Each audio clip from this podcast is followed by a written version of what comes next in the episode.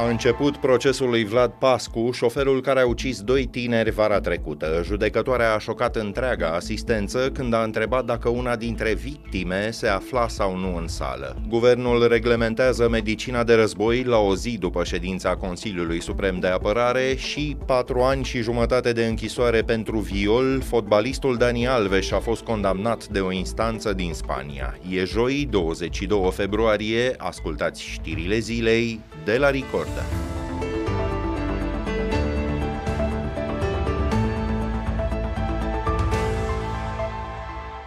Primul termen, prima amânare, la judecătoria din Mangalia a început procesul lui Vlad Pascu. Șoferul bucureștean s-a urcat drogat la volan vara trecută, a intrat cu mașina în două grupuri de tineri în apropierea stațiunii Vama Veche și i-a ucis pe Roberta Dragomir și pe Sebastian Olariu. În vârstă de 20 și 21 de ani, amândoi erau studenți la Facultatea de Geografie din București. Înfățișarea de astăzi a început cu o întârziere de peste două ore, timp în care o altă instanță, Tribunalul Tribunalul Constanța a stabilit că Vlad Pascu va rămâne în arest preventiv. După aceea, judecătoarea din Mangalia a uluit întreaga asistență. A întrebat dacă una dintre victime, Sebastian Olariu, se afla sau nu în sală. Tatăl băiatului, Valentin, a ieșit în lacrimi din sediul judecătoriei.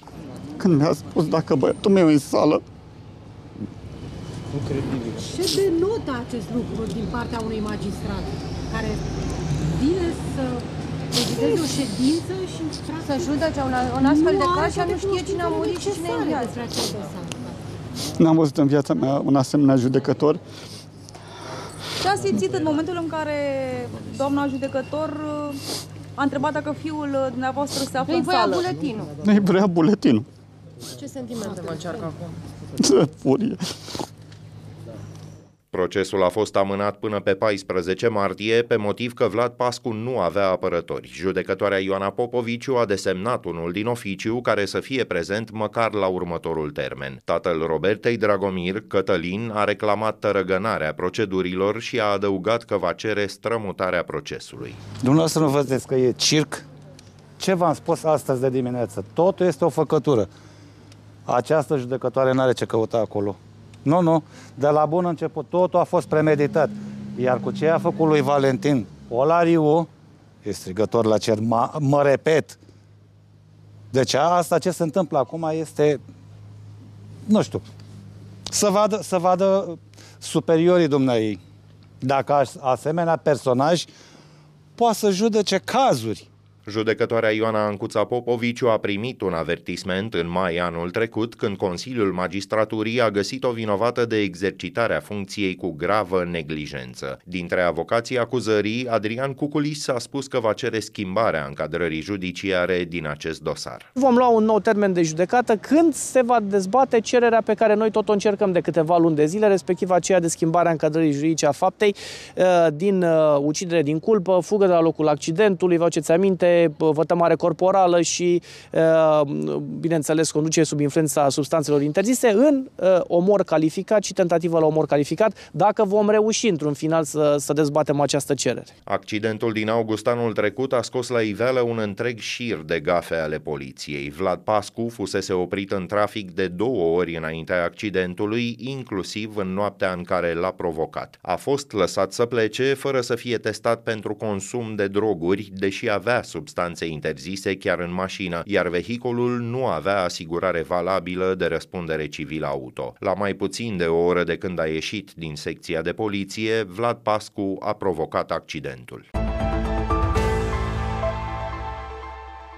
România a anunțat în mod oficial aliații NATO că îl propune pe președintele Iohannis în funcția de secretar general al alianței, așa afirmă surse guvernamentale citate de site-ul g4media.ro. Administrația prezidențială a declarat că nu comentează zvonuri, dar anunțul n-ar fi chiar o surpriză. În trecut, președintele s-a arătat dispus să preia funcția. Premierul Ciolacu spune aseară că PSD propune devansarea alegerilor prezidențiale, care ar trebui să aibă loc în ultima lună din an pentru septembrie. Ar fi exact luna în care expiră mandatul lui Jens Stoltenberg la conducerea NATO. Dacă alegerile ar fi mutate în septembrie, Klaus Iohannis ar putea să preia un eventual post fără să își scurteze mandatul. Dacă doriți părerea mea, și nu-i prima oară când o spun, aș fi mândru, ca și român, ca președintele României, să ocupe o funcție politică la nivel mare. Cum aș fi altfel mândru pentru orice român. Premierul în exercițiu al Olandei, Mark Rutte, e considerat favorit în cursa pentru șefia NATO, totuși el nu ar putea să strângă suficiente voturi din cauza opoziției aliaților de pe frontul estic, Bulgaria, Ungaria, Turcia și România. La o zi după ce Consiliul Suprem de Apărare a anunțat că va lua măsuri de întărire a forțelor armate, guvernul a început să reglementeze medicina de război. Un proiect de ordonanță spune că lipsa unor reguli în domeniu constituie o vulnerabilitate majoră în situația unor presupuse operațiuni militare ample. Proiectul modifică legea sănătății și a fost lansat în dezbatere publică. Printre obiectivele sale se numără protecția medicală a soldaților, triajul și evacuarea rapidă a unor eventuali răniți și recuperarea lor. Ordonanța include referiri la posibile îmbolnăviri în masă, inclusiv în situații provocate de agenți chimici, biologici sau nucleari, fie ca rezultat al unui accident, fie pentru că ei au fost utilizați ca arme.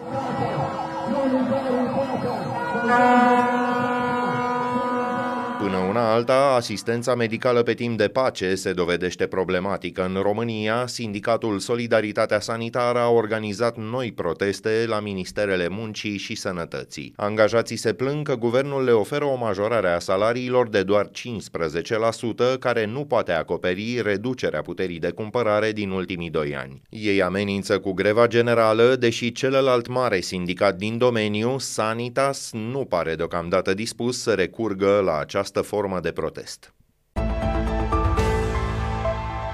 La aproape 2 ani de la invazia rusă din Ucraina, tensiune în creștere în regiunea separatistă Transnistria de la estul Republicii Moldova. Un congres extraordinar al așa zișilor deputați de la Tiraspol ar urma să ceară săptămâna viitoare alipirea regiunii la Federația Rusă. Așa spune unul dintre politicienii de opoziție din Transnistria, Genadie Ciorbă. Moscova a folosit exact același tip de pretext pentru a interveni militar în Georgia, Crimea și în regiunea Donbass din estul Ucrainei. Astfel de congrese au mai avut loc de doar două ori în istorie. În 1990, când Republica Separatistă nerecunoscută oficial a fost proclamată, și în 2006, când Chișinăul a fost acuzat de blocadă economică. Deși Transnistria aparține oficial Moldovei, țara vecină nu mai controlează regiunea rusofonă de peste trei decenii. După ce ea s-a proclamat independentă în toamna lui 1990, a urmat un război de doi ani niciodată rezolvat în vreun fel. Un așa numit conflict înghețat, cum au mai fost multe altele pe teritoriul fostei URSS. Câteva batalioane rusești păzesc și acum mai multe depozite de muniție din Transnistria. De mai bine de un deceniu, regiunea s-a depopulat masiv, numeroși cetățeni au plecat la muncă în Rusia sau în Uniunea Europeană, profitând de faptul că sunt oficial și cetățeni moldoveni.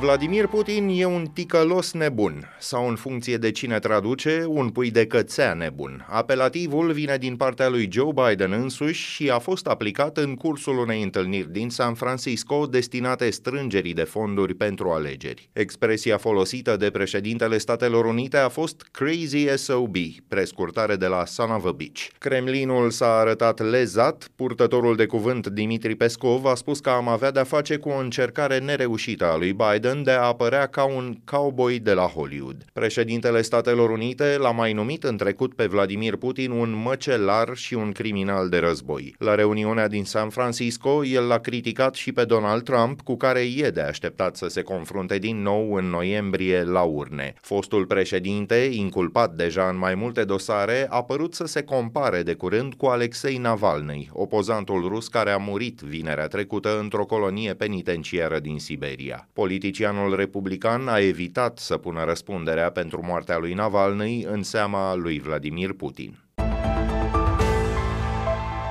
Fotbalistul brazilian Dani Alves, fost jucător al Barcelonei, a fost condamnat la patru ani și jumătate de închisoare cu executare. A fost găsit vinovat de agresarea sexuală a unei tinere la sfârșitul lui 2022. Parchetul spaniol ceruse o pedeapsă de 9 ani de închisoare. Alves va face recurs. El se află în arest preventiv încă din ianuarie anul trecut, când a fost acuzat că a violat o femeie de 23 de ani într-un club. Inițial a spus că nu ar fi întâlnit-o vreodată, dar și-a schimbat depozițiile în mai multe rânduri după ce acuzarea a prezentat mai multe dovezi în instanță. În vârstă de 40 de ani, Dani Alves se afla sub contract în momentul arestării cu o echipă din Mexic care l-a concediat imediat. De-a lungul carierei a câștigat zeci de titluri cu echipele Barcelona, Juventus sau PSG și a jucat în Naționala Braziliei de 126 de ori, inclusiv la trei cupe mondiale.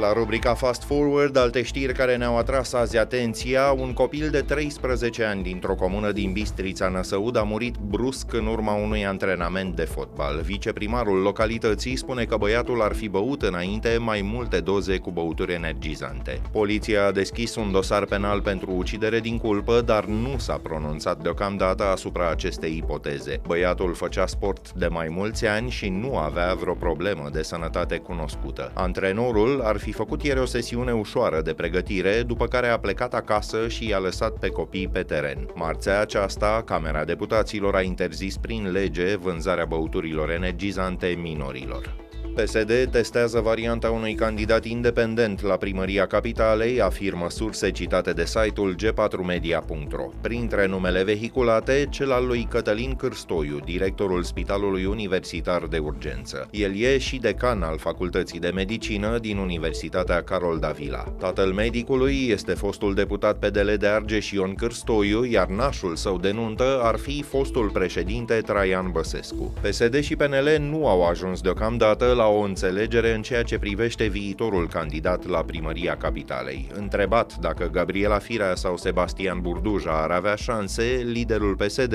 Marcel Ciolacu, a evitat un răspuns ferm parlamentarii români nu vor mai putea să acceseze TikTok de pe rețeaua de internet a Camerei Deputaților, decizia survine unui atac cibernetic de acum 3 săptămâni. Hackerii au obținut mai multe documente private, inclusiv cartea de identitate a premierului Ciolacu. Deputații și angajații Camerei nu vor mai putea să acceseze nici platformele care distribuie fișiere piratate, bine cunoscuții torenți. Unii angajați ai Camerei folosesc și acum calculatoare cu Windows XP și Windows 7 7, sisteme de operare pentru care compania Microsoft a retras suportul tehnic acum 10, respectiv 4 ani. Calculatoarele respective nu ar fi însă conectate la internet. Punem punct aici știrilor zilei. Pe YouTube vă puteți abona apăsând clopoțelul care activează notificările. În stânga lui, opțiunea Join vă permite să deveniți membri ai comunității. Știrile zilei sunt de găsit și pe canalul propriu de WhatsApp, vă trimitem notificări o dată pe zi în momentul în care publicăm o nouă ediție. Ne auzim din nou mâine seară. Sunt Filip Stan David,